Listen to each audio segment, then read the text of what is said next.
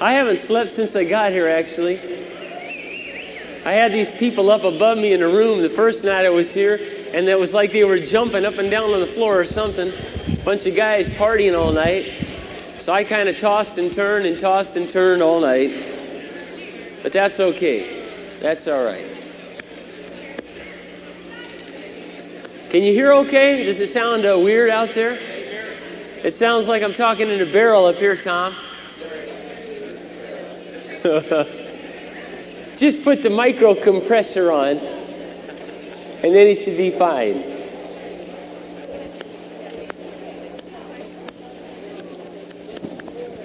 All right, hey, there's a couple things here I want to uh, mention this morning. Let's see.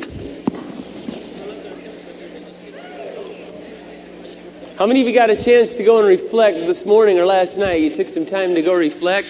Raise your hand really high. I'm glad to see that. I'm glad to see that you took some time to reflect. It's always good to reflect, plus, it gives you a chance to separate the good from the bad.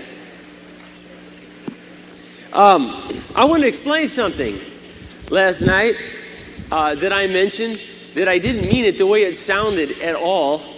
I went back to my room and laid in bed and thought about it all night. You ever wonder if I think about the things I say? Yeah, I lay there and think about them all night.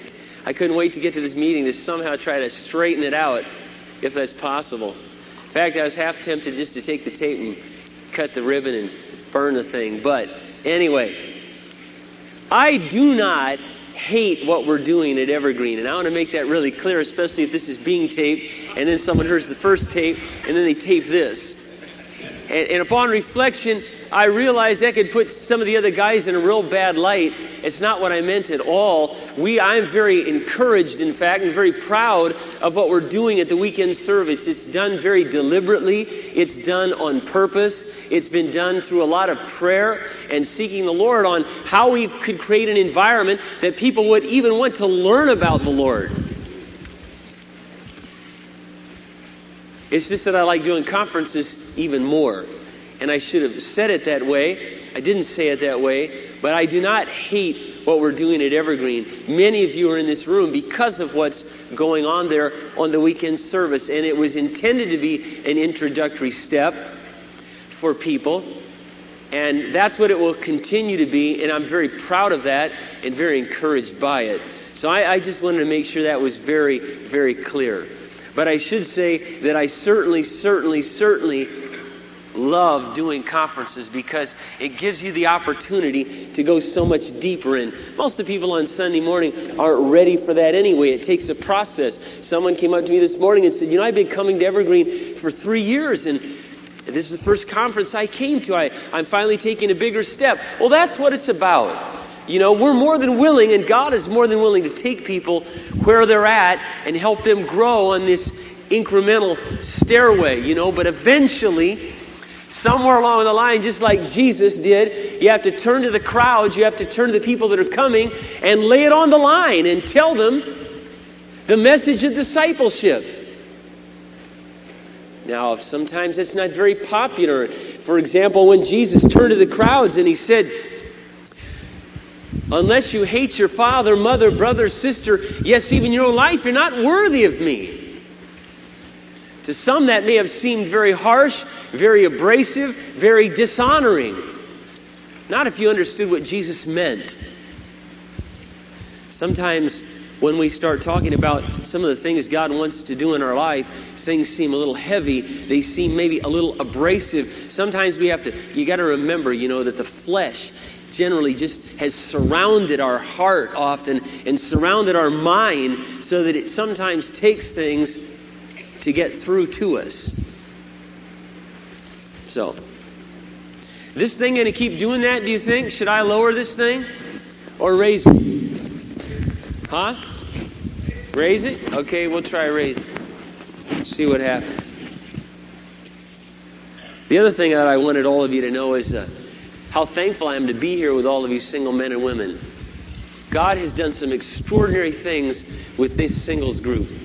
You know, I think it's the wind. You hear the fans? Cut the fans. Thank you very much. You got to solve them problems. Wasn't my hot air, let me tell you. It's those right there. anyway, it has just been such an encouragement for me to watch what God has done with this group of singles, you know, that started, I'll never forget when we started New Life Professionals almost 10 years ago. It was Doug and I and Lonnie Van de Kamp and Joan and Linda Carr and, and a few other people, Heidi, hi, now Heidi Van Dyke and, or it's Heidi Van Dyke now, it was Heidi, it's Heidi Anfinson now. And we'd meet in Versailles Apartments, 10 or 15 of us in the party room, praying that God would grow this group, praying for people to come around, praying for single men and women. And, and to see what God has done and to see how God has used Doug in the life of this group and used Andy and Randy in the life of this group and many others of you, just, I, I can't tell you, it's one of the things I'm proudest about is the single men and women at Evergreen and their commitment. I'm also proud, extremely proud of you, that this place is not a meat market.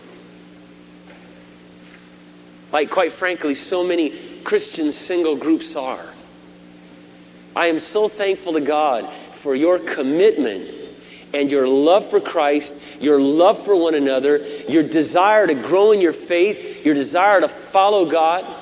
I, I love working with single people. A lot of the conferences I do, you know, they're a mixture now, but when I first started, they were college students, they were singles. There's still a lot of single and college conferences that I go do. I believe uh, that among the people that have the most potential, it's quite often the singles. And young single men and women or older single men and women who don't have their lives all tied down that are available to God. That are available to God. And I believe that you have tremendous potential. And that God wants to do some extraordinary things with your lives. Many of the men and women throughout the Bible that God used were single when God called them. Paul remained single his entire life. David was single when God started using him. Joseph was single when God started using him.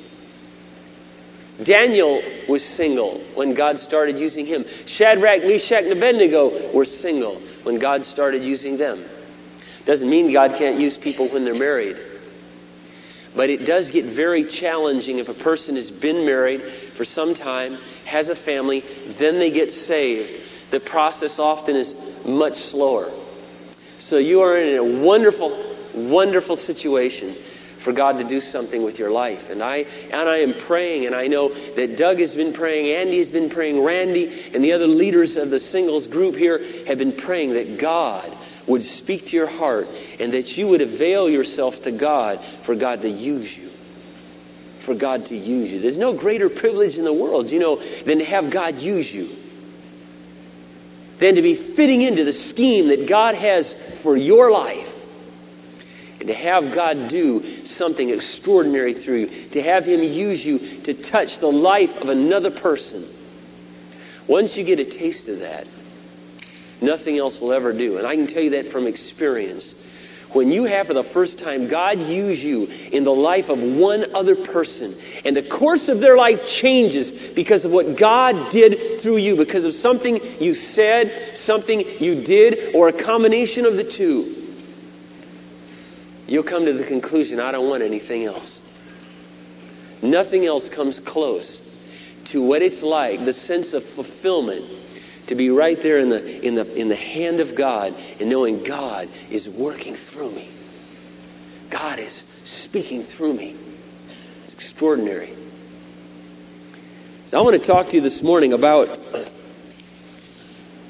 walking worthy in our lives and living in a manner that's worthy of the calling we receive. Last night we talked an awful lot about this extraordinary calling that God has given us. I don't know. You know, I try in my own frail way to somehow get across to us how extraordinary this calling is. You and I are sons of God. Put another way, you are as much a son of God as the Son of God.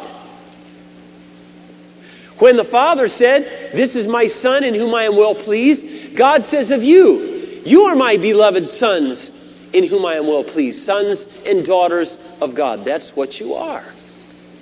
You are God's children with full rights of sonship as Jesus himself. He is your brother. You are his brother, and he is yours. Your family with God. Your kings, your priests, your God's chosen witnesses. I don't know if you've ever fantasized about spiritual things before. I, I have, and I've thought to myself what it would have been like to have been one of the twelve. Have you ever thought about that before? What it would have been like to have been one of the twelve disciples. Handpicked by Jesus himself. The sense of mission, the sense of value, the sense of significance. That's what you are. Now, if you decide not to believe that, I can't do anything about that. That's why I talk sometimes the way I do. I'm trying to do something about it. I'm trying to help you see what it is that God's called you to. I'm trying to help you grasp the significance of what God has for you and I to do. The world needs to be reached as desperately as it did in Paul's day, and it consumed Paul. He knew that was his calling, that was his mission in life. And that's our mission in life to allow God to supernaturally live through us with His power and allow His glory to shine out through us to this world and to take our stand for righteousness, for truth, and for peace, and for love, and for the things of God. But no one will take us serious unless we're living worthy of the kingdom. I had a young man come up to me last night and he said, You know, Mark, you know, there may be various opinions on this. I don't know that uh, everyone would feel the same way. That's fine. But he said, You know, Mark, it's interesting when you speak, you know, when you come here, you, you, you just can say these things because you have the respect of these people. It just, it just comes out different than if, if we had someone else come here and say it. If I said it, it just comes out different. Well, part of that's because, you know, I've been, I helped father this church with Brent and then now with these other men, and I've been around you for 10 years, and you've had the, well, some of you, we've not been around each other 10 years, but I've been around here that long, and you've had the opportunity to know this individual. But I want you to imagine for a moment that um, that for some reason I had injured that respect. You know, imagine if the person speaking to you today never kept their word, or imagine if the person speaking to you, you know, um, vacillated in their convictions back and forth, or imagine for a moment that the person had had an affair. All of a sudden, you know, it changes the way you view them the way you live your life is extremely important. The way you carry yourself is extremely important. God's credibility is at stake with your life. That's the point. The credibility of our message is no more important than the credibility of the messenger. And the message takes on greater meaning when people can see that this messenger, you, this individual, is of exceptional character and is of, is of exceptional righteousness and is of exceptional love. That does not mean, again, like I said the other night, that we don't make mistakes. We're going to make mistakes. Paul made mistakes. David made mistakes. Peter made mistakes. And he got up and he kept moving forward. But at the same time, they realized the way we live our life is very, very important. So let's bow our heads for a moment, pray, and then we'll just get into this this morning. Lord, we thank you this morning for your word. We thank you for your faithfulness. We thank you for your goodness. We ask you, Lord, that you would work in our hearts, that you would speak to us. We ask you, Lord, that your word would bless our soul and that, God, you would raise the, the level of our game. Individually, I pray you'd raise the level of my game. Lord, I, all the things that I'm sharing this weekend, I want in a greater way in, my, in myself. I want to walk, Lord, more worthy of you. It's a quest, a lifelong quest that we're on, because Christ's likeness has not yet been achieved in me. I want to be more like you. I want to grow in wisdom and stature and judgment, in humility, in graciousness, in wisdom. I want to grow, Lord, in righteousness in my life. I want to grow in love. I want to grow in unity. I want to grow to be more worthy of you than today. And I just ask you, Lord, you open our hearts this morning. Speak to us. Please give us a tender heart. In Jesus' name, amen. Colossians chapter 1 and verse 10, if you'd turn there.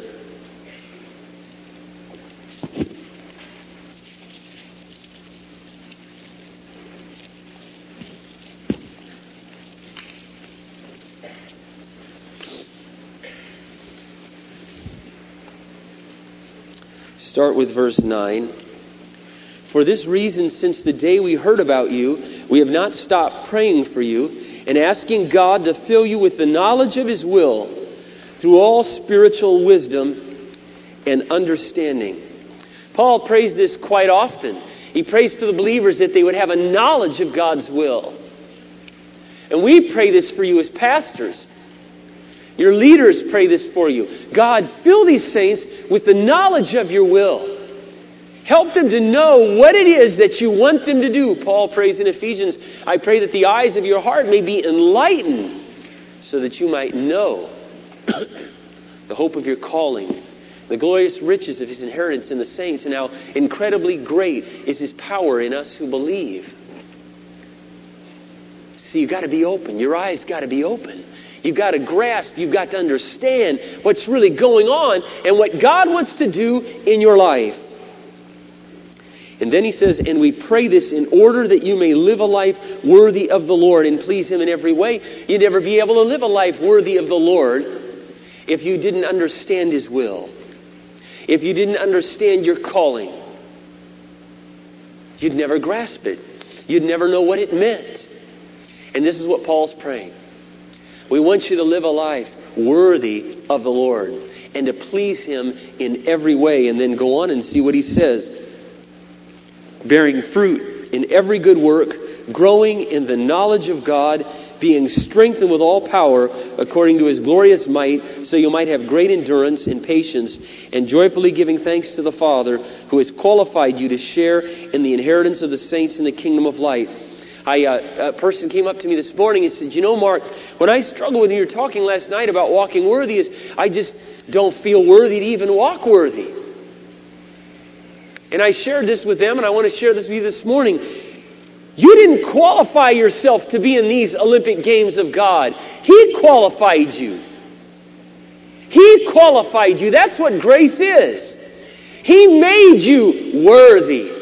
Now let's live up to how He made us. And we don't have to do it in our own power. I'll share on that Sunday morning. He's given us His power to do it. But we must make the choice to do it. And we must pursue it. And we must go after it. And we must set our heart with the determination that I'm going to walk in the ways of God. But God has already qualified you to share in this inheritance. What does it mean to walk worthy of our calling or live worthy of God? I'm going to share this with you. You may or may not be able to write this down because it's kind of long, but you can try. What does it mean to walk worthy of our calling? It means that God wants us to live up to what He called us to be in Christ. To live our lives in a God honoring fashion. To live righteously and holy in our relationships, in our character, in our morality, and in our speech. To show forth Christ likeness in all we say and do. To live as children of light rather than children of the dark. Our behavior and our decisions should be godly and upright. It means we choose to live our lives in obedience to God. I want to read that again. Living worthy of our calling means that God wants us to live up to what He called us to be in Christ. To live our lives in a God honoring fashion, to live righteously and holy in our relationships, in our character, in our morality, and in our speech. To show forth Christ likeness in all we say and do, to live as children of light rather than children of the dark, our behavior and our decisions should be godly and upright. It means we choose to live our lives in obedience to God. You know, one of the saddest stories that I heard this week, maybe that I've heard in a long, long time, it's, it's so typical, but just to show you the damage that is done, is the story about Ellen Hetch, Ellen DeGeneres' new girlfriend, the story of her father. Did you hear the story? Fundamentalist Baptist minister. Obviously, she was raised within the sound of the gospel, except her father lived a double life. He was a closeted homosexual most of his life and died of AIDS. I want to ask you, what do you think that would do to you? If you'd grown up in that environment, on the one hand, having someone, a spouse, righteousness, God, justice, holiness. And on the other hand, they live a perverted lifestyle and then they die. That'll really mess you up, wouldn't it? Have a real impact on your thinking. It really screw up what you think about God. It certainly destroys the credibility of the message, does it not?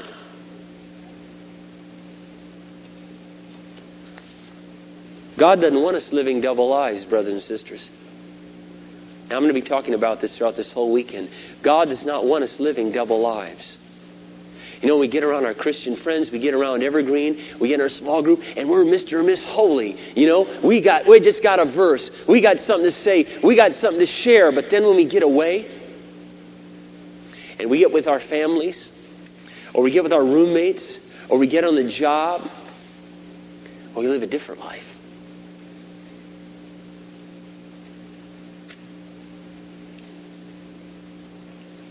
God wants us to be true through and through. That's what purity means. It means unadulterated. It means not mixed with other foreign materials. It means you're pure, Christian, through and through. And God wants us to be who He made us to be. In private and in public. Now, there's always a struggle with the flesh. There's always God's grace. You know, you've heard me talk a lot about God's grace. I'm just going to be honest with you right now. You're not going to hear much about that this weekend. You got to remember something about all of our teachings. You got to put them all together to gain the balance. I can't always do that in one five hour segment. Now, I want to talk to you this weekend about being holy men and women, about pursuing what God wants us to pursue. Basically, living worthy means Let's get serious about righteous and obe- obedient living. Let's get serious about righteous and obedient living. You know, being a pastor, you know, you hear a lot of different things. Sometimes you hear rumors. Sometimes you check the rumors out and find out they're true.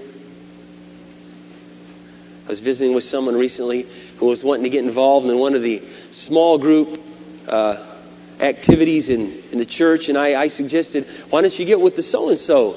Individuals. They said, Well, you know, I'm not real comfortable there. I said, How come? I said, Well, because, you know, they've made it their habit on Friday nights after the service to go to a bar and talk and have fellowship. And I'm just done with that kind of thing, you know. I just don't think it's a good thing. And I said, You know what? I don't think it's a good thing either. And I'll make sure I address that. God called us to a different life, brothers and sisters. Now, there's a big difference between champs and a bar and a dance club. You know, there's a big difference. There's a big difference. This particular person was talking about the dance clubs, the bars, and that, that's happened before. And I just want you to know that's just inappropriate for God's holy people. That's just not an appropriate place for God's people to hang out. Come on, let me show you this from the Bible. Some of you going, oh, Mark's gray area. So I turned to 1 Peter.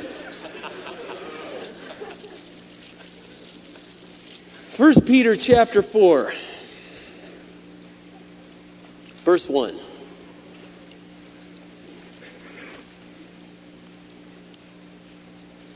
Therefore, since Christ suffered in his body, arm yourself also with the same attitude, because he who has done, has suffered in his body, is done with sin.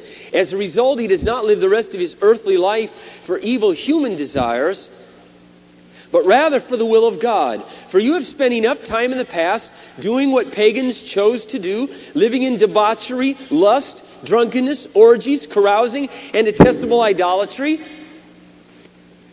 And let's just be real honest. That's what's going on at the club, dance club. Lust, drunkenness, debauchery, carousing,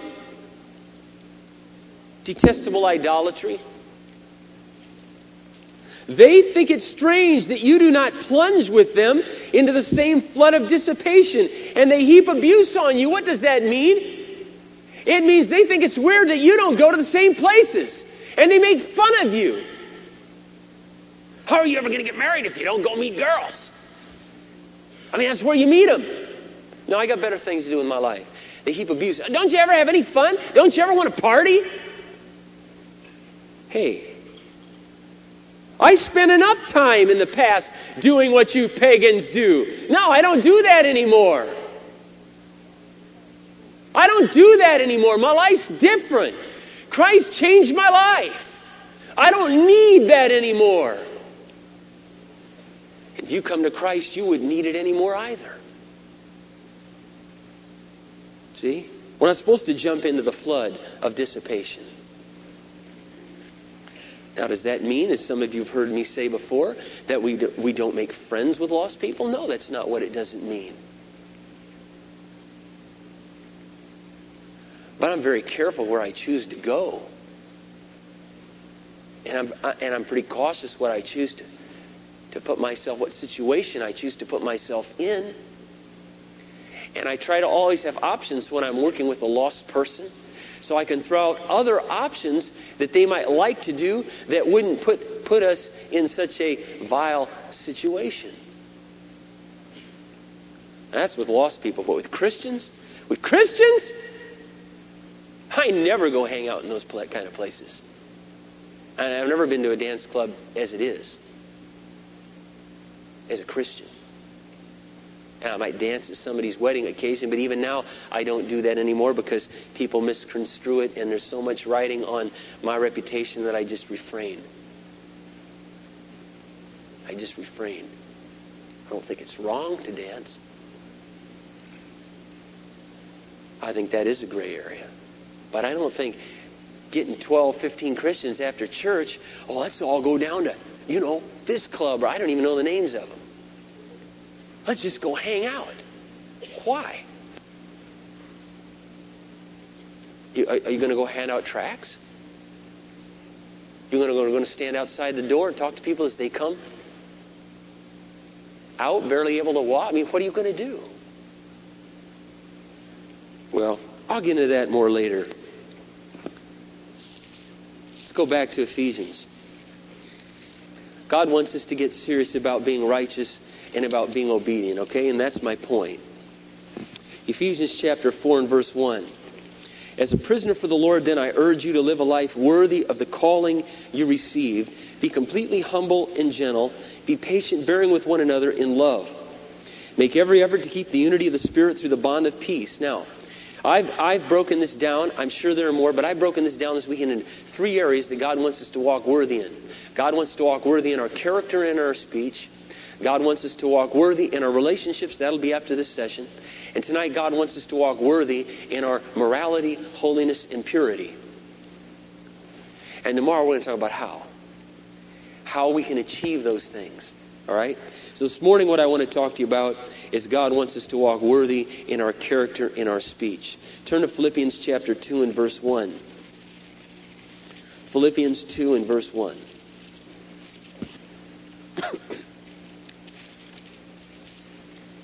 If you have any encouragement from being united with Christ, if any comfort from his love, if any fellowship with the Spirit, if any tenderness and compassion, then make my joy complete, being like minded, having the same love, being one in spirit and purpose. Do nothing out of selfish ambition or vain conceit, but in humility consider others better than yourself. Each of you should look not only to your own interest, but also to the interest of others. Your attitude should be the same as that of Christ, who being in very nature God, did not consider equality with God something to be grasped, but made himself nothing. Taking the very nature of a servant, being made in human likeness, and being found in appearance as a man, he humbled himself and became obedient to death, even death on the cross. First major issue God wants in our character is the quality of humility. The quality of humility. That shows itself, A, in a brokenness before God. A brokenness before God. If you go to Isaiah chapter, I think it's chapter 66. We'll start there anyway. Verse 2. Isaiah 66 2. This is what the Lord says Heaven is my throne, the earth is my footstool. Where is the house you will build for me? Where will my resting place be? Has not my hand made all these things? And so they came into being, declares the Lord. This is the one I respect. He was humble and contrite in spirit and trembles at my word. He was humble and contrite in spirit and trembles at my word. Micah says, the book of Micah, He has shown you, O man, what is good and what the Lord requires of you, but to do justly, to love mercy, and to walk humbly with your God. God requires humility. And if you're going to walk worthy of the Lord, then we need to be people who are humble, who have a tender heart, who are broken before God, who have a dependence upon God who have a proper perspective of who we are and who we aren't. And that humility is shown in our relationship to God and it's shown in our relationship towards others. It's measured both ways. We aren't all caught up with ourselves. We realize the world doesn't revolve around us.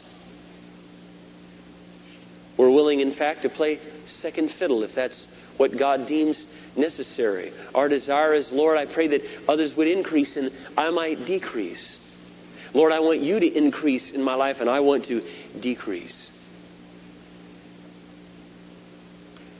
So, first of all, a humble person is a person who's broken before God. They have a deep respect for God and a deep dependence upon God.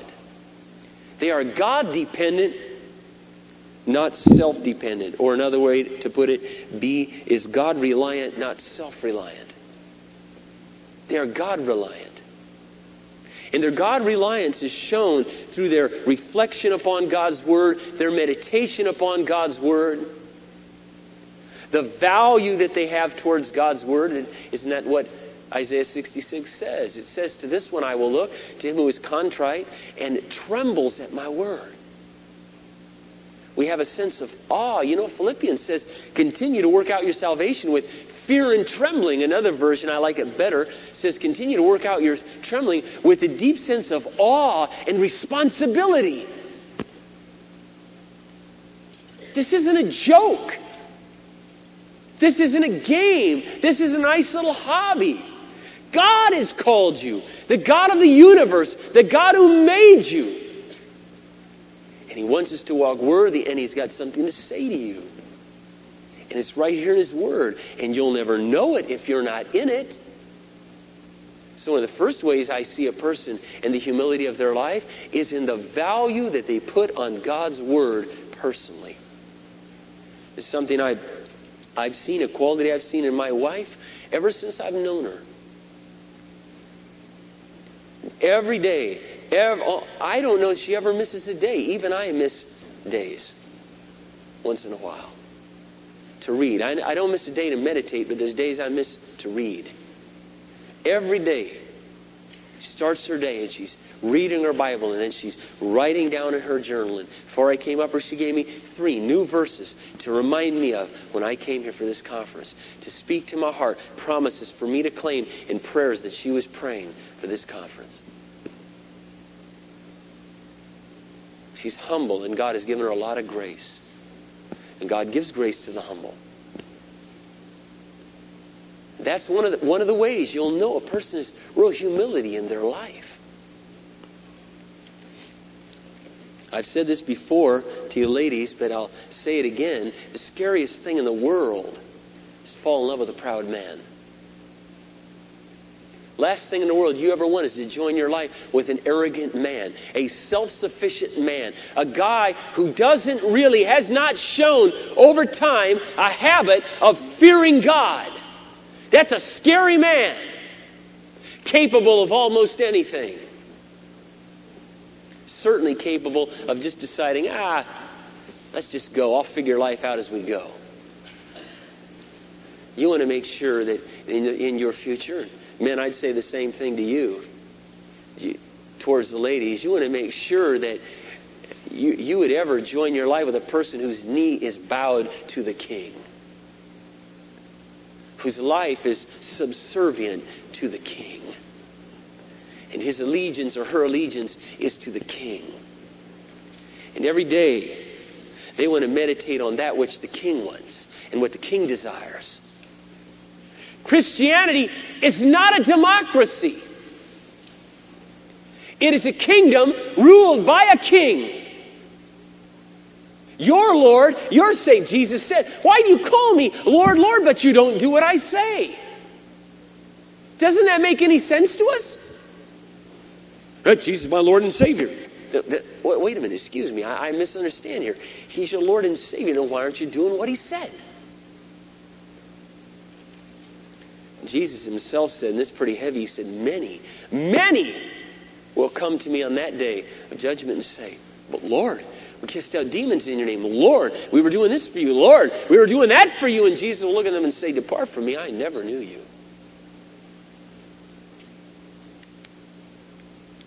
Yeah, you know who the Lord's is. Who's walking in the light. First John basically tells us two ways to know a person's a believer. Number one, they walk in the light, not in the darkness. What that means, practically speaking, is not that they're sin- sinlessly perfect. It means that their habit of life is to walk in righteousness. That's their pursuit. Doesn't mean they don't fall, doesn't mean they don't fail. That would be inconsistent with the entire Bible. Okay? And the second measure of whether a person's a believer is they love the brethren. You ever met people who say they're a Christian and they just never want to hang around other Christians? They never really want to be in fellowship? There's one of two things going on. Either they're living a double life, there really is a lot of sin in their life, a lot of compromised areas in their life, and it's very convicting for them to be around other believers. They don't want to do it. So you need to deal with them in that manner. Or number two, they're a heathen, saying that they're saved, and they need to share the gospel with them. But it's very important that you realize. I remember our Christianity doesn't always fit our uh, idealistic view of, of uh, American democracy.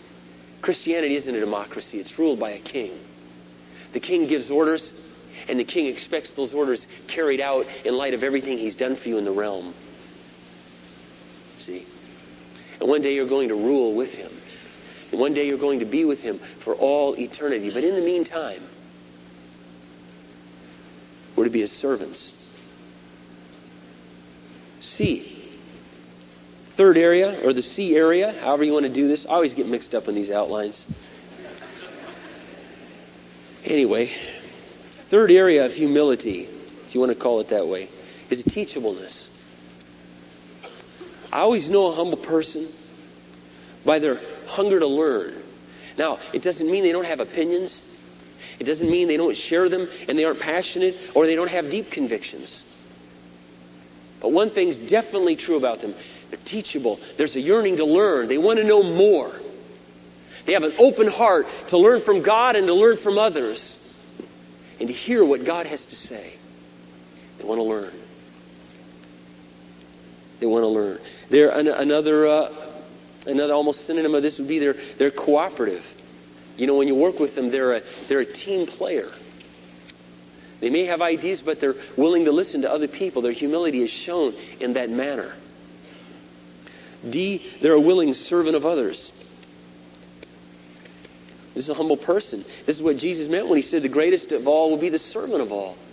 That's how humility is really shown. Jesus' humility was shown in that he became a servant.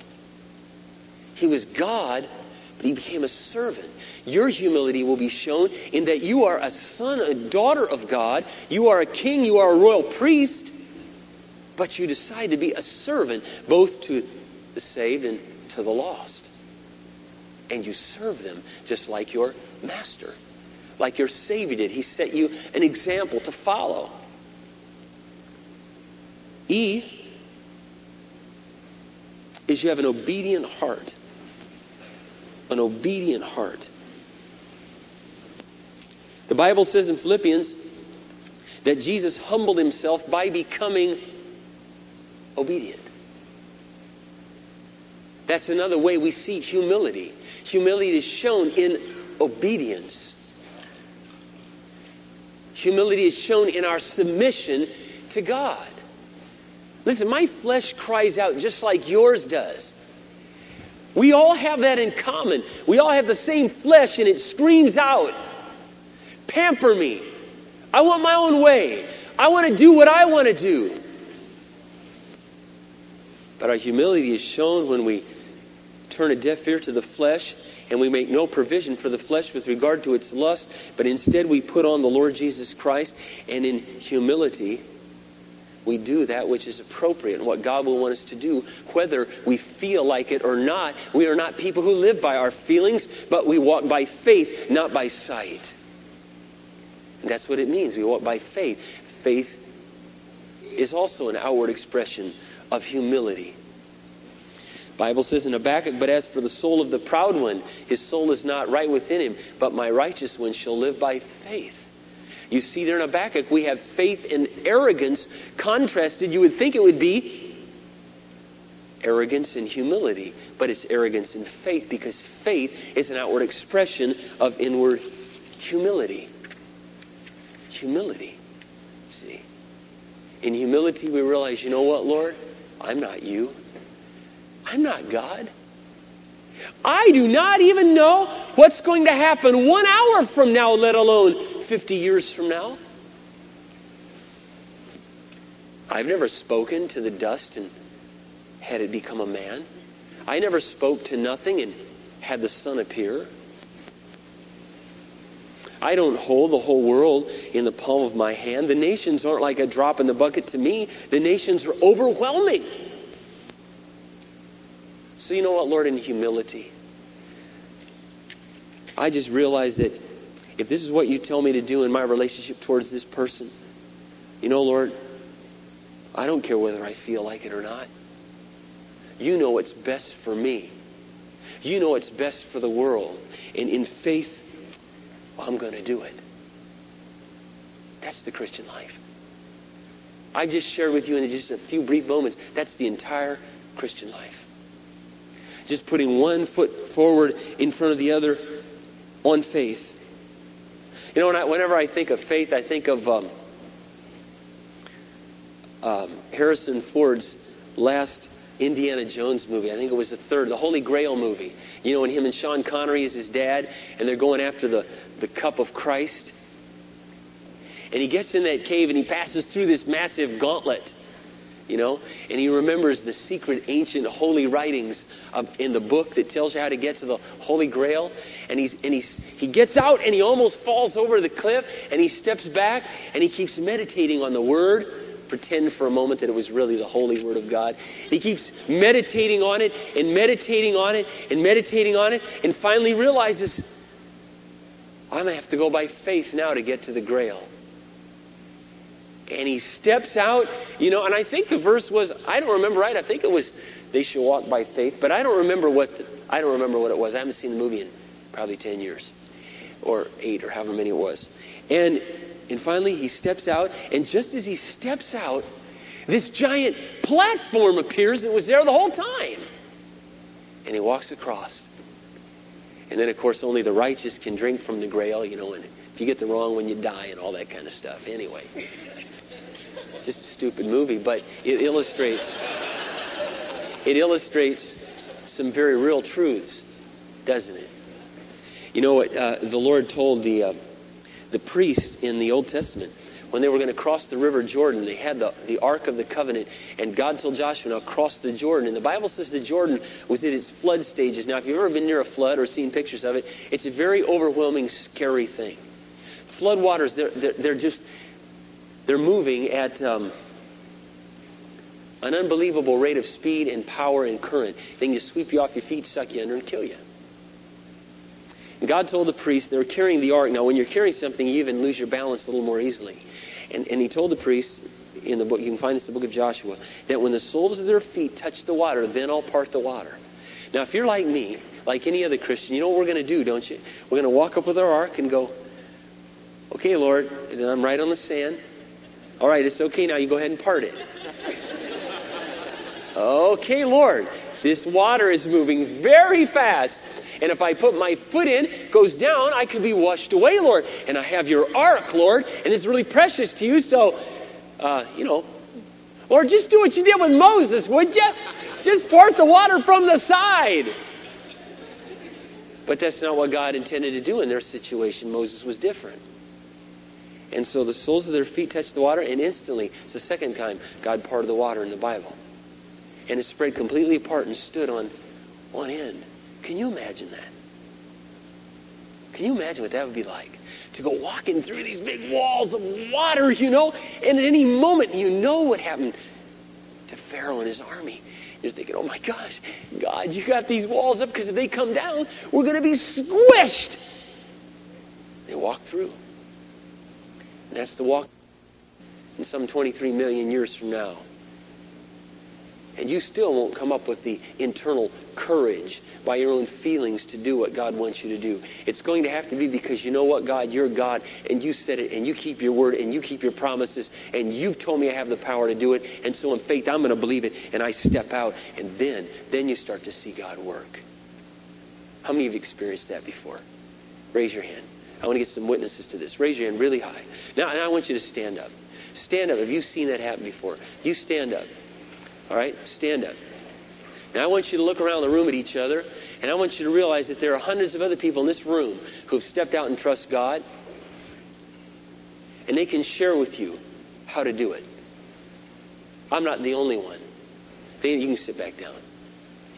God works when you step out in faith. God works when you trust Him. God work, and you ought to encourage one another. That's the big reason we get together. One of them on a regular basis is to encourage each other in our common faith. We rub off on each other. And then the letter F. Under number one, walking in humility. Oh, just bear with my weak frailty, will you? A gentle and meek spirit. Walking worthy of the Lord, a person has a gentle and meek spirit would mean they're approachable, they're tender-hearted.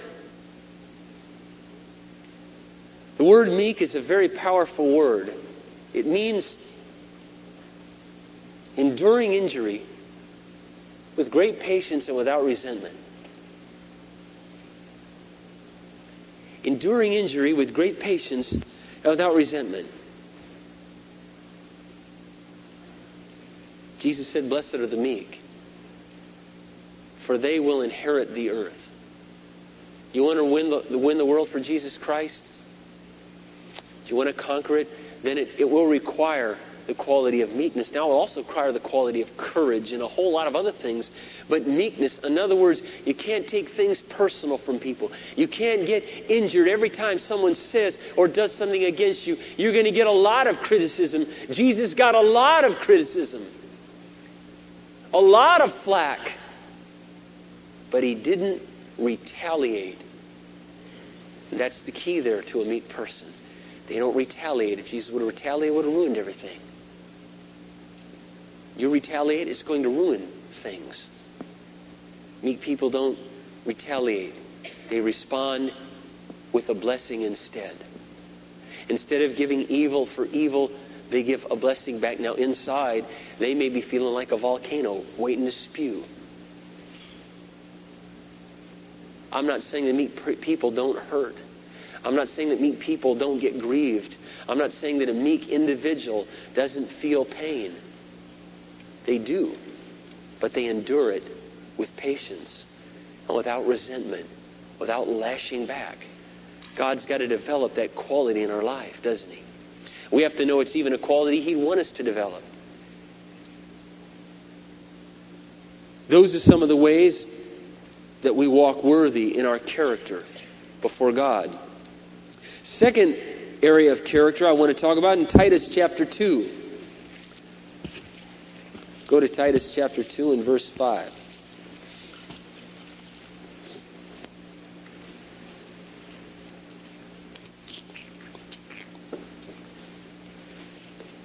This is a very uh, interesting passage in the Bible. You can read it sometime on your own over the whole passage. The older women, it says in verse 3, are to teach the younger women, be an example to them, to help train them to love their husbands. That would apply if you were married. To love their children. That would apply if you had children. This would apply to either one. To be self controlled and pure. To be busy at home. That would apply if you were married. To be kind. That applies to either to be subject to their own husband, that would apply if you were married, so that no one will malign the word of God. That applies either way. The whole point is so that people wouldn't malign God, but instead they take God seriously. Then let's go on. Similarly, encourage the young men to be self controlled. In everything, set them an example by doing what is good. Teach the young men to be self controlled. 1 Peter 4, verse 7. Let's go there for a moment.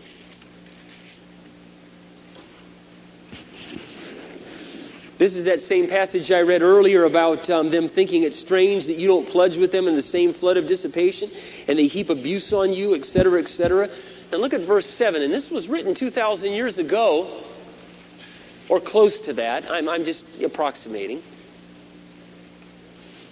So if it was true for them then, think about what this says to us now. The end of all things is near. The end of all things, the end of the game, is almost over. Therefore, be clear minded and self controlled so you can pray. Be clear minded, be self controlled. You know, if we're, if we're, really honest, I, I want you to know I really do never try to exaggerate, although sometimes I'm, I'm sure I have. I'm sure I have. But at the same time, you know, it's really how I see the world. So I'm, I'm really usually representing what I really think and see. This world is out of control. Young men are not in control today. Young women are not in control today. Their passions are out of control. Their desires are out of control. Their behavior is out of control. And it's hurting people all around us. It's hurting people. People get hurt. God has a different standard for us. God wants us as young men and women, middle aged men and women, He wants us to be self controlled, to be in control of self. Let me put it another way a person who has their flesh under control a person whose flesh does not rule them. But instead, you're a person who rules over your flesh. See, I want to share something with you, all right? And I try to, I try to help this get through to you. When you're not doing what God wants you to do, most of you, most of us, I've been in the same situation, it feels pretty natural, doesn't it? Feels very natural not to be doing what God wants me to do. It feels very natural because at that moment, what's going on with you is this. You are under the control of the flesh. No, you're not living in freedom. You are being ruled and dominated by the worst Pharaoh in the world. Your flesh is a lot worse than any tyrant that has ever lived.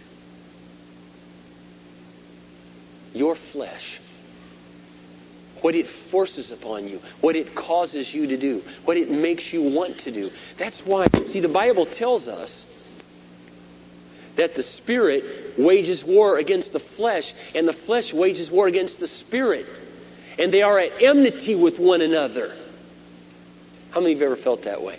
Like there's a war going on inside of you. Raise your hand really high. That's very good. You know the Lord. You know the Lord. And you're trying to do what God wants you to do. And that's going to go on for the rest of your life. Exciting, isn't it? That's why Paul says in, in Corinthians, I beat my body and I make it my slave. Because if you don't make your body your slave, your body will make you its slave.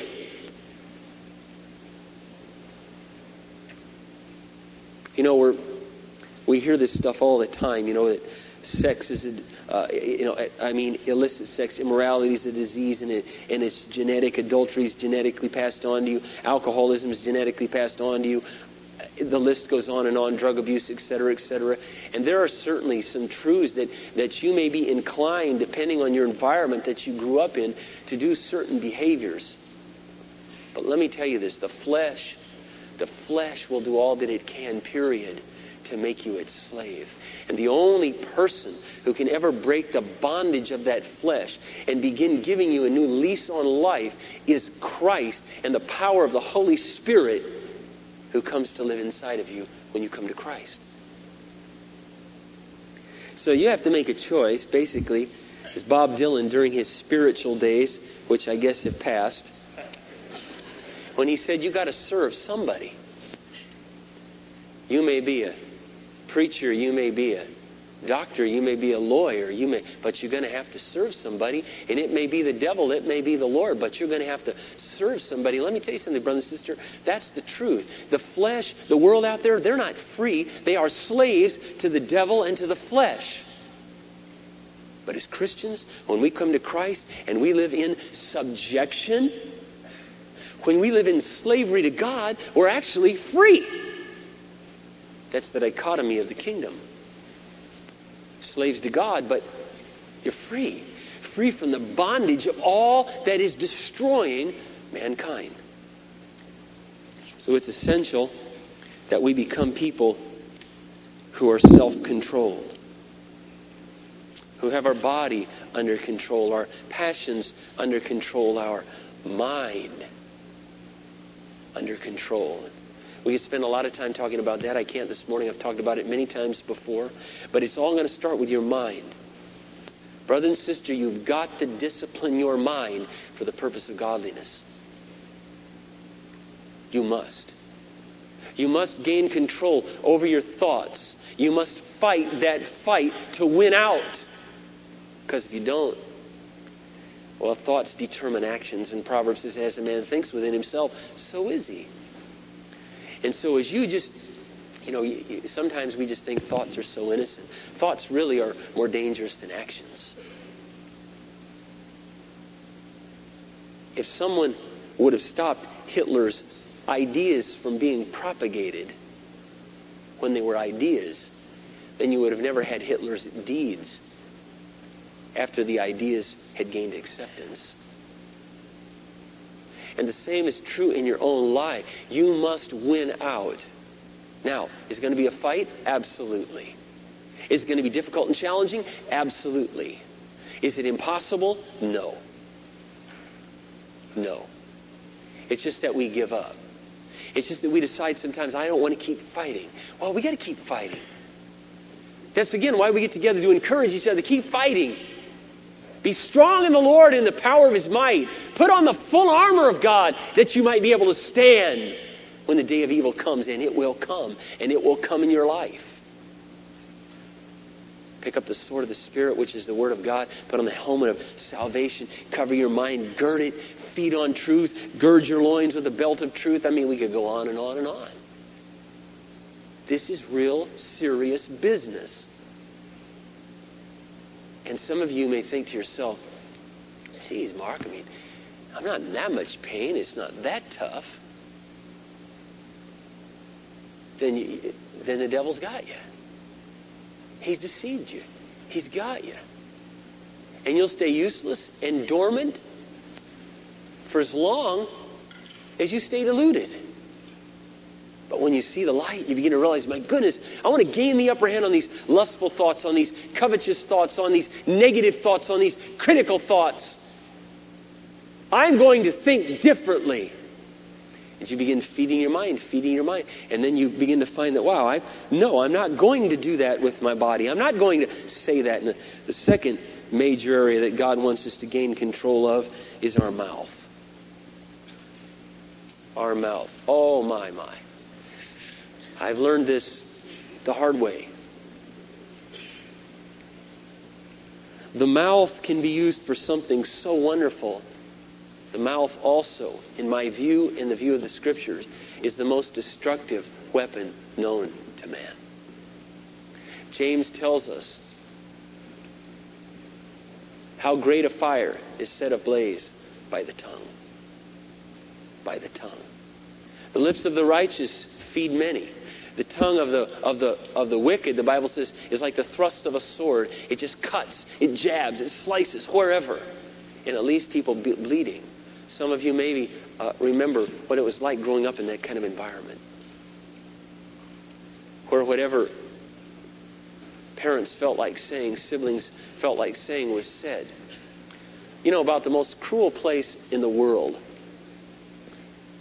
uh, speaking, you know, speech-wise, emotion-wise, is the elementary playgrounds in this country and junior high schools. Man, you want to be talked about getting sliced alive. You want to talk about the hurt and the pain that's caused from the thoughtless, mindless, foolish words that come out of young people. Just go hang around elementary playground. Find out. How many remember what that was like? Remember what that was like? There you go. You remember. How many of you remember those coming out of your mouth? I remember. And it hurts. One simple verse, Proverbs 13:3, couldn't be said much better in the Living Bible. Self-control means controlling the tongue. A quick retort can ruin everything. A quick retort can ruin everything. Oh, how many times I've learned this the hard way in marriage. I'd say that that's been one of the greatest challenges in my marriage, my relationship with my wife. I'm an extremely verbal person. And you know, I was I was sharing with a young person the other day on the phone who's um, having some difficulties in their marriage, and and um, it's really not all their fault. It's a very challenging situation. I was telling this young man, he, he said, "Mark, what do I do? You know, sometimes I just, oh."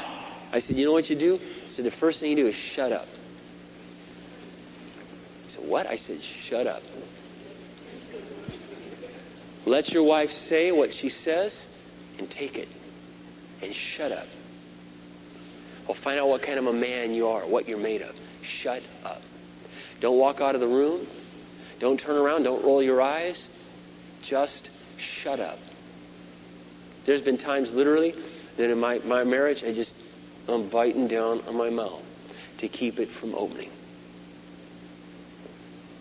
In real, in real, uh, real volatile situations, I remember one time I was over with a couple, counseling them, and I said, all right, here's what I want you to do. Here's the game plan. It's pretty obvious that you guys have gone down this path an awful long time, and you're used to just throwing out the words, man, like daggers. They said, yeah, that's us. And it had been a very volatile situation on both the part of the, the husband and the wife.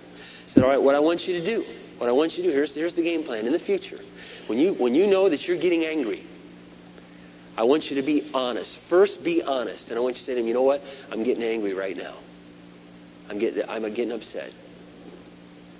And then you can tell yourself, I know I'm going to say something I regret. Now, what I want you to do is I want you to walk out of this room. I want you to tell your spouse, look, I'll be back. I got to go cool down. And I want you to put your hand on the door, and I want you to walk out of this apartment. I want you to go for a walk. I want you to calm down. I want you to come back. Bible says a wise man holds his anger in and calms it. Now, you may not be that far gone, but let me tell you this you're going to have to learn how to shut up. How to just close your mouth. Close, you just kind of open your mouth, close it, close your lips, and open your ears. And listen. And try to find something you can understand through all that's being spewed at you. And then think before you speak. But many of us would grow immensely in self control of the mouth if we just learned to shut up. Just turn off the flow. Just quit talking so much. Learn to listen. What do other people have to say? Some of you, you know, you, you see me on the stage, you go, you know, Omar does this talk. But if you've ever called me on the phone, you know that there's times I'll just sit for an hour and listen. And listen to what it is you're saying, what it is you're sharing. Try to assess the situation, digest it, take it in, think about how can I help, how should I respond, how can I give, uh, you know, uh, wisdom and discernment to that individual, and then I might take the next 10 minutes sharing back with you what you just took an hour to share. And even I realize you've got to listen if you want to understand people. You've got to listen, but as a younger man, I'll just be really honest with you. Um, I'm not proud of this. Now that I think back, I think about how stupid I really was. But I never had time to listen because I always had something exciting to tell everybody. And I thought it was the most important thing they needed to hear. I mean, it's really true. And I just talk and talk and talk and talk, and talk and talk and talk. And often it wasn't just bad stuff, it was just too much stuff. And I was the kind of person you'd have in your small group that, to be honest, you didn't want. Because, you know, I, I just knew no one in the room could possibly have as much good to say as I do. That's a little arrogance too, wouldn't you say? And so, and so I'm just going to make sure, you know, that before anyone else gets to, gets something in here, or you know, I'm going to say something. We've got to learn to control our mouth, and we've got to learn to have uh, good things come out of our mouth. Now, one way to do that is, is the Bible says, out of the abundance of the heart, the mouth speaks. So you got to choose what you fill your heart up with. If you fill your heart up with garbage and wickedness and all that, it'll, it'll come out. in any way. it can come out at any time anyway, whether you're filling it with, with truth or not. Just because the flesh is just bad, period. It's going from bad to worse, and you can't do anything to stop that. But one of the things you can do to minimize it is to fill your heart with truth, with righteousness, so that good things come out of your mind and think good things. But we've got to learn to control our mouth. Many of us in this room could have uh, God do something extraordinary with our life if we just learn to control our mouth. What time is this supposed to be done? Ten minutes? Okay. Uh, the third thing patience towards life and towards others. We must develop patience towards life and towards others. Ephesians 4 2 says, bearing patiently with one another. Colossians 1:12, if you go back there for a moment.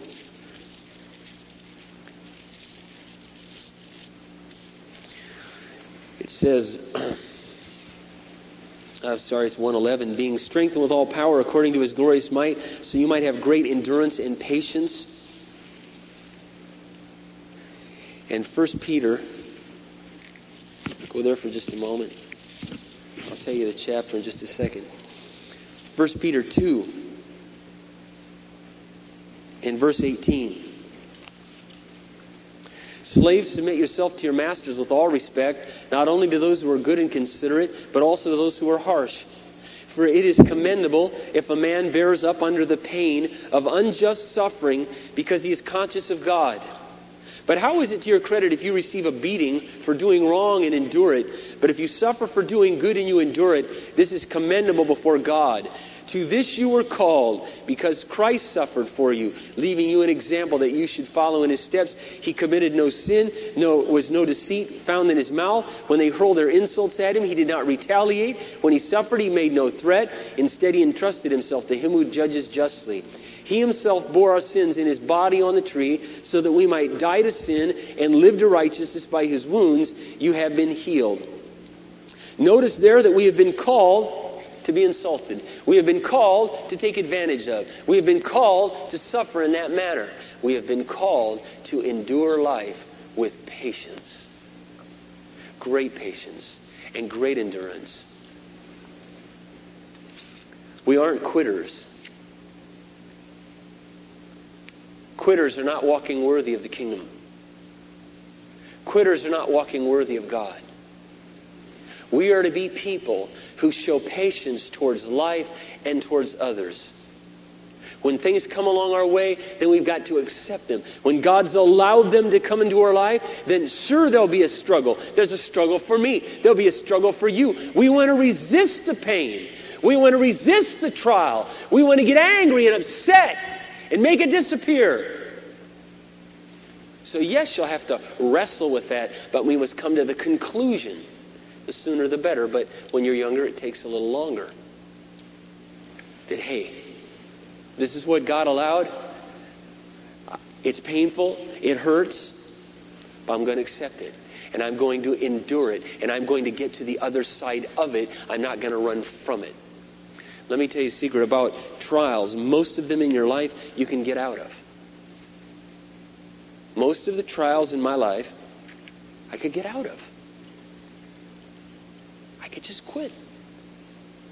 I could just walk away from what I know it is God wants me to do and what God has me involved, and I could just go, forget it all, and I'd be out of the trial. God wants to have endurance. He wants us to endure the situation so that He can get the glory from it that He intended. That's how God gets the glory was talking to another person this morning who came up to me and said, Mark, I was in your trial seminar. And I was thinking when you first started, gee, I don't have many. Right now, everything's going kind of smooth. But all of a sudden, about a week later, it'll happen. I, am a jinx to you, and I'm sorry. You come to those seminars, and it'll always happen because God will go, good. Now they're at a teachable point in their life. This is a teachable moment. Here's a trial. Try it on for size. And that's, you know, God will do that. He, he does it to me, too. Sometimes that's why I get a little afraid to even share things. Because I know, doggone it, I say this, it's going to come back on me.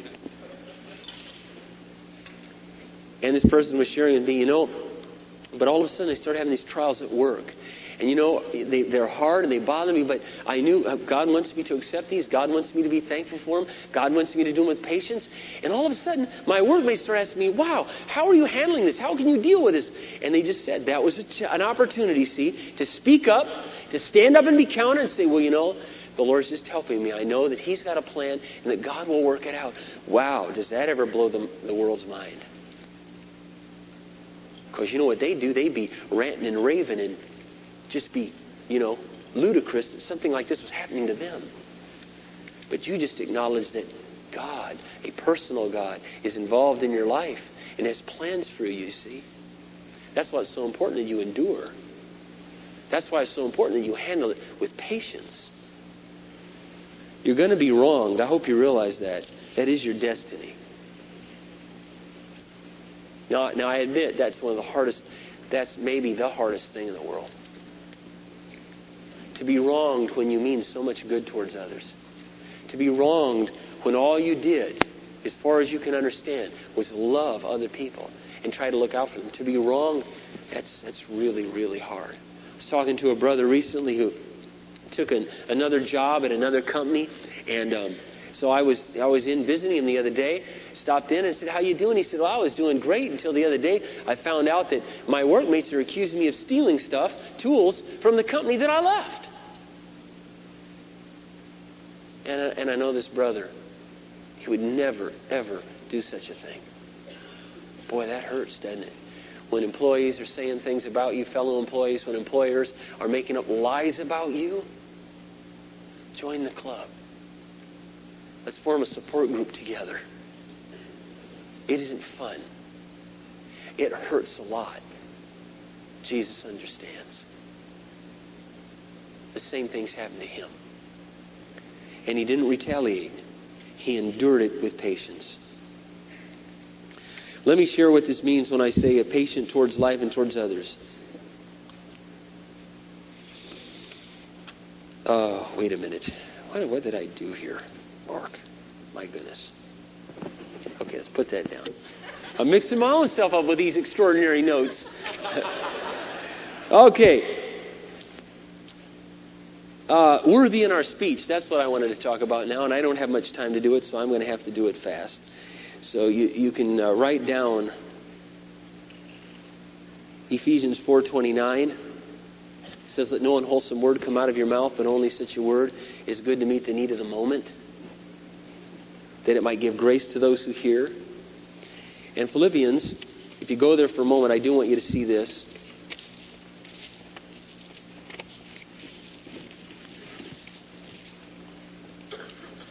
Chapter 2 in verse 14 says, Do everything without complaining or arguing, so that they, excuse me, so that you may become pure and blameless, children of God without fault, in a crooked and depraved generation, in which you shine like stars in the universe as you hold out the word of life. So I wrote down these comments. And I'm going to have to develop these a little, Lisa. I'm sorry. I got to. This is real important. I got to cover this. Okay. So we'll make it up some other way. Okay? We should not be whiners and grumblers and people who like to argue. We should not be whiners and grumblers and people who like to argue. I have a dear friend, good brother, growing. Lord's been, I'm just so proud of this young man. God's taught him a lot in the last five years. I've known him about five years, but when I first met this young man, this young man was pretty self centered, whined a lot wanted things to be his way all the time. And um, I remember one time, this, I, I've, I've never done this before, but I knew this young man and I knew he could take it and I knew it would be good for him. He called me one time on the phone. He said, Mark, how come you didn't return my call the same day I called you? And, you know, I had tried, but I also knew I'd see him the next night. And he had left on the message that, you know, call me when you get a chance. It's nothing pressing said, Man, I don't do business that way. And he went on and on and on. And I said, I said to him after he got done, I said, You know, you are a baby.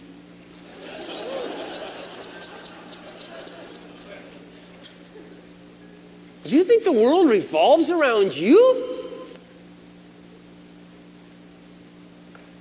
Well, you know, I've watched this young man grow in, into just, he's just a tremendous young man. But on his job, God has been using this quality. You know, things, uh, they change the rules on your jobs, don't they? It's a lot of fun, isn't it? They change the game. They change the rules. Oh, your commission will be this much. Nah, now, now we're going to make your quota higher. Wait, wait a minute. I thought you said it was going to be. Well, now we changed our mind. And he'd call me on the phone, you know, and he'd be telling me, well, this and that and the other thing, and on and on and on it would go. And I say, listen, brother, listen. God changed the game. God changed the game on you. He's working in your heart. He's working on your life. And it's just been amazing to me to watch this individual just blossom. And they called up, this person, same person called up after about six months at the company, said, Oh my goodness, Mark, this is so unfair. I can't take it. I got to get a new job. I said, You need to stay. Well, I called to get your advice. I just gave you my advice. You need to stay. You got to quit running. You can't spend the rest of your life running from injustice and the pain and the hurt. You got to stay in the frying pan. God is working on your heart, and I promise you that in a couple years you'll thank me and you'll be making a lot of money. They stayed. And both those things happened. And God's been just, I just been doing some amazing things in this person's life. All of us, we have to grow the same way. Whining comes as natural to me as breathing. I, I, just admit that. I just confess that. I am far more negative by nature than any of you could possibly imagine. Negativity, you know, is, is genetically encoded in my flesh. I have a, there's a few people I've known in the world, three actually, maybe more. If I if I fail to mention your name, it's just because I don't know you well enough. Actually, maybe there's five. There's Julie Norling, who's now Julie Jones, Nikki Patterson, Maria Sahunka, my daughter Jessica, and Jana. Some of you know Jana. Oh, how are you guys? How are you doing? You know, just like they're just Miss Bubbly all the time. I am not that way. My flesh is just negative. Life stinks. You know, and I always see the bad. They're just sunshine in your day. You know, my little daughter Jessica is just like sunshine. Just walks in the room, you can say something hard to her, and she just, oh, I love you, Daddy. it reminds me of God, really, sort of reminds me of. It's just wonderful. She just smiles, you know. There's a few rare people, you know, that God God's put on the earth that way. Donna reminds me of that. Donna Wilcox. She's just always smiling all the time. You know, those things don't come. I'm not saying they come natural to either. I'm not saying they don't. These folks don't have to obey God. I'm not saying that, but God doesn't want us to be whiners, and I really have to fight that. God doesn't want us to be complainers. I really have to fight that. I would say, in fact, that that may be one of the things my wife reminds me of the most. Mark, stop complaining. The other day, I called her on the phone, and I call, I call every day. I, I, I uh, use these little phone cards, and I call, and I call, and I call. You know, I'm kind of obsessed about my family. So two or three times a day when I'm gone, I'll usually talk to them. So my wife said, "Yeah, Mark, I walked into Bally's the other day, and the girl asked me again where our money was." You know, that we're, we're overdue. And I said, so here's me, you know, immediate problem solving, immediate boom, because this happened to me the other day when I walked in. And I looked right back at the girl and I said, listen. I said, I don't owe you money. If Bally's has a problem, it's Bally's problem. See, because they took a void check of mine and they've been withdrawing money from my account for a year and a half. If they didn't withdraw it there, there this time, I'm sorry. Go talk to your accountant. So I didn't say it exactly like that, you know. I, said, hey, you know, um, we have an automatic withdrawal. You better talk to them because, you know, I don't write a check to Bally's ever. So my wife went in again the other day, and the girl said, now look, now you're two months past due, and if you don't pay us, you can't come in here anymore. And I'm on the other line of the phone. I said, this is unbelievable. Kathy, what did you say to her? See, because I, Kathy's so sweet, and she'll just stand there, you know. And, and I said, did you look her back in the eye and tell her they got a problem, it's Bally's problem? and to get their act together. Their accounting system, just like all the equipment in here, it never works. you know? It's like, gee, that see, it's so natural to me. It's just, and so uh, Kathy goes, you know, Mark, I was in your seminar on trials last week, and I wrote down these notes about. That's exactly what she did. I just wanted to hang up the phone on her, man. It's like, would you give me a break? This is serious. Okay? These people are messing with us. So, so she said, well, they gave me this number. It wasn't even an 800 number, Mark, in California, and I had to call them and straighten out. You mean we had to pay for the call? Said, Yeah, and they told me I had to write out two checks plus the third check and void it out because we had to start the whole process over again. I said, Well, when I get home, I'm going to call them on the phone. Oh, I said, Did you get it straight? Mark, I straightened it out. No, you wait. When I get home, I'll get it straightened out. One thing that really does get my dandruff's injustice. I don't like it. It bugs me. And I don't mind, you know, the machine's broken once in a while. I just don't like someone calling me a liar, saying I didn't pay someone I didn't pay. That was what was bothering me. But I should have said, you know, Well, sweetheart, what do you think we should do about this situation? Which is totally unnatural to me. or, you know, I could have at least said, um, well, honey, what'd you say? Now, just see, I gotta, I really have to consciously tell myself, Mark, just stay, stay calm here. Okay, we, we can handle this. So what'd you say, honey? What happened? Oh, well, I wrote him out two checks and the third check void and got to start process started all over again. And then I should have said, well, great. Way to handle the problem, Kathy. Good job. no, I had, you know, I got to go on and on and on. See? So some of you maybe are more like I am. Some of you, you know, can't relate to that at all. And that's okay.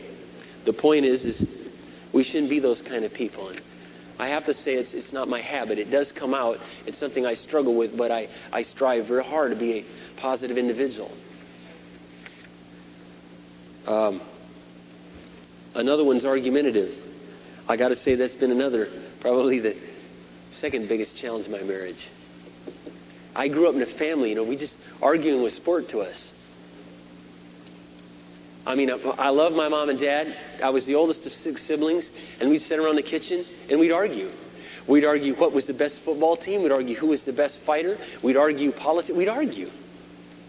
My skills were honed, you know, at the dinner table. You know, how many of you had that kind of situation going? You know, there you go. You know, and and so I got married, and oh my goodness, do we argue. And you know, my wife, bless her heart, she's tough as nails. A lot of people don't realize that about Kathy. A girl's tough. She's a lot more choleric than anybody realizes. Choleric means strong and opinionated. So am I. That's like putting, you know, oil and gas together, or gas and a match together is like what it's doing, you know. And so I just had to learn, look, Mark, God doesn't want you to argue. Just shut your mouth, listen. Let's try to find some common ground here. Try to find out what's being said and how you can build in this situation. Number two, get rid of gossip and slander. I want to relate a situation to you. This is a very serious situation. I mean, this, this truth is serious. This situation, I think it happened. I can't verify it, but, but I want to tell you, I, am pretty sure that this happened. And uh, it was a situation someone called me about a few weeks ago. They said, You know, Mark, I was going into the bathroom at Evergreen, walked into the women. This was the women's bathroom. This was the gal. Okay, I just want to make that really clear. I walked into the women's bathroom and I overheard these three or four women. They were talking about some other other people. At the same time, I was in there, not in a very good way, in a very good light at all. They happen to be singles, by the way. I am marrieds can do the same thing. And this new person walked into the bathroom, walked out with me and said, Man, you know what? If this is the kind of church this is, I don't want any part of it. Gossip and slander, that shouldn't be happening. That shouldn't be happening, brother and sister. If you, if you have a problem with another individual, number one, if you have a problem or a disagreement and you're not sure how to handle it, talk to your leader. Because they can help be part of the solution. And that's the issue here. Don't be going and talking to all your friends. You know, they did this and they did it. You see so and so? You see what they're doing? We have the slyest ways to gossip and slander, you know. Sometimes it doesn't come out very venomous. We can just say, you know, I was just wanting to get your thoughts about something, you know. So and so, I, I don't know. What do you, what do you think? It seems pretty off to me. Or slanderous things. The Bible says, get rid of all slander and gossip. Get rid of it. We should be people who guard one another's reputations. And if you think that something that you've heard or that, that you've seen that person's true about them, then go to them lovingly and say to them, Hey, I want to help you. I love you. We were meant to guard each other's back, not stab each other's back. Okay? We guard each other, one, by defending each other's reputation. Two, we guard each other's back by going and speaking the truth to each other in love if we need to do that. If we've offended someone or hurt someone, you know, maybe we don't know it. I would love for someone to come to me and say, Mark, you know, so and so's feelings got hurt. Wow, what can I do to make it right? Should I go to them? Well, no, because then they know I told you and I wasn't supposed to tell you, but I just wanted you to know. So then I'll usually formulate a little plan with them and say, well, listen, would you go to them and say, listen, I'd be glad to meet with you with Mark, or listen, Mark's really didn't mean that, or he's really a nice guy. He'd love to visit with you. Try somehow to get it right because I don't want there to be a foothold by the devil. We need to guard what comes out of our mouth. We need to even guard beforehand what we're thinking in our mind about each other. We need to believe the best about each other. We really need to believe the best about each other. Now, I remember a situation some time ago. This has been several years ago. Young man, young woman, they were engaged to be married, and they lived in this. Uh, the gal had this apartment owned by a Christian in another church. And the guy's pickup there was usually there till one or two or three in the morning. And I was involved with this couple at the time. I was going to be the one who was going to marry them. So this individual called our church office, wanted to talk to one of the pastors, and said, "Listen, I, you know, I see this young man's truck there till two or three in the morning, and I'm really concerned. They both claim to be Christians. She says she's a Christian. I'm concerned they're sleeping together. Well, you know, of course, we got no eyewitnesses here. This person's probably making though a pretty, pretty fair, good assumption." Once you've lived long enough to understand what it's like to be in love and have hormones kicking on and understand what you're thinking about when it's one or two in the morning. So, you know, I had the wonderful duty of responsibility to, to bring it up to them. So we went out to lunch one day. We were talking about their, their upcoming wedding. And I said, well, listen, there was something I wanted to ask you about. I said, uh, you know, I got a call recently from your landlord. And uh, he knows the Lord. He loves you, thinks very highly of you. But he's been a little concerned that he sees, you know, your fiance's truck here till two or three in the mornings, occasionally all night. And, uh, you know, he's, he's a little concerned about your reputation. He called up about that, about your testimony. That, you know, it, it, it certainly has the appearance of evil, and, you know, the chances are maybe you're sleeping together. And so I wanted to follow it and track it down and see how I could help. Does that make sense to you? Oh, yeah, it does. I guess it does. We never thought about it. So, well, it's a good thing to think about. I'm here to guard your back. I'm not here to judge you, hurt you. I'm here to help you. So the first thing is, um, are you sleeping together? Well, no, actually, I just been sleeping on the couch. I get off really late from work. It's the only time I can see her. So I go and visit, and I just go to sleep on the couch, get up and go to work. Well, you know, I can't call him a liar, can I? You know, look at him in the eye and go, yeah, right. Uh-huh, sure, I've heard that before. So I said, well, you know, um, let me give you some advice, all right? The Bible tells us not to put a stumbling block in anyone's way. It says that in Romans. So look out for our brothers and sisters. And your landlord's brothers and sisters. Secondly, it tells us to be a, a good testimony to the world around us that's watching us. So I'd like to give you a little advice. I think it'd be a real good idea if you're no longer there past 11 o'clock. Furthermore, I would strongly advise you not to be there late at night at all because um, sex usually happens late at night. When you're tired, when you're not on your toes, when you're alone and you're love and well, we'll get to that sex stuff tonight, okay? I don't want to get into that right now. All right. So, in other words, I didn't go out and talk to everybody else about it. I went to them and talked to them about it. See? So if you have a concern, guard your brothers sisters back.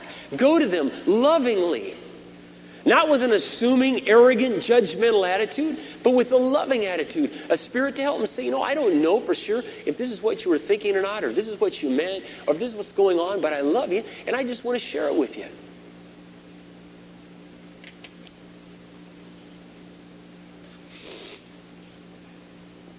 Are you known for your kind, righteous, and uplifting speech? At work, at home, at church, at your small group? What are you known for? Ask yourself that question. Maybe go up. I'll tell you what I do periodically, and I really do. I do this. I really don't trust my own judgment. You know, people will come up. People ask me, Mark, oh, how was the conference out in so and so? I, you know, I mean, I think it was good. I think the Lord blessed it. I don't want to disrespect the Lord. But, you know, I, I don't know, was it extraordinary? I don't know. I don't know. I uh, regularly ask my wife and I regularly ask my children, particularly them, but I ask guys like Doug, I ask guys like Greg, guys that I'm around fairly often.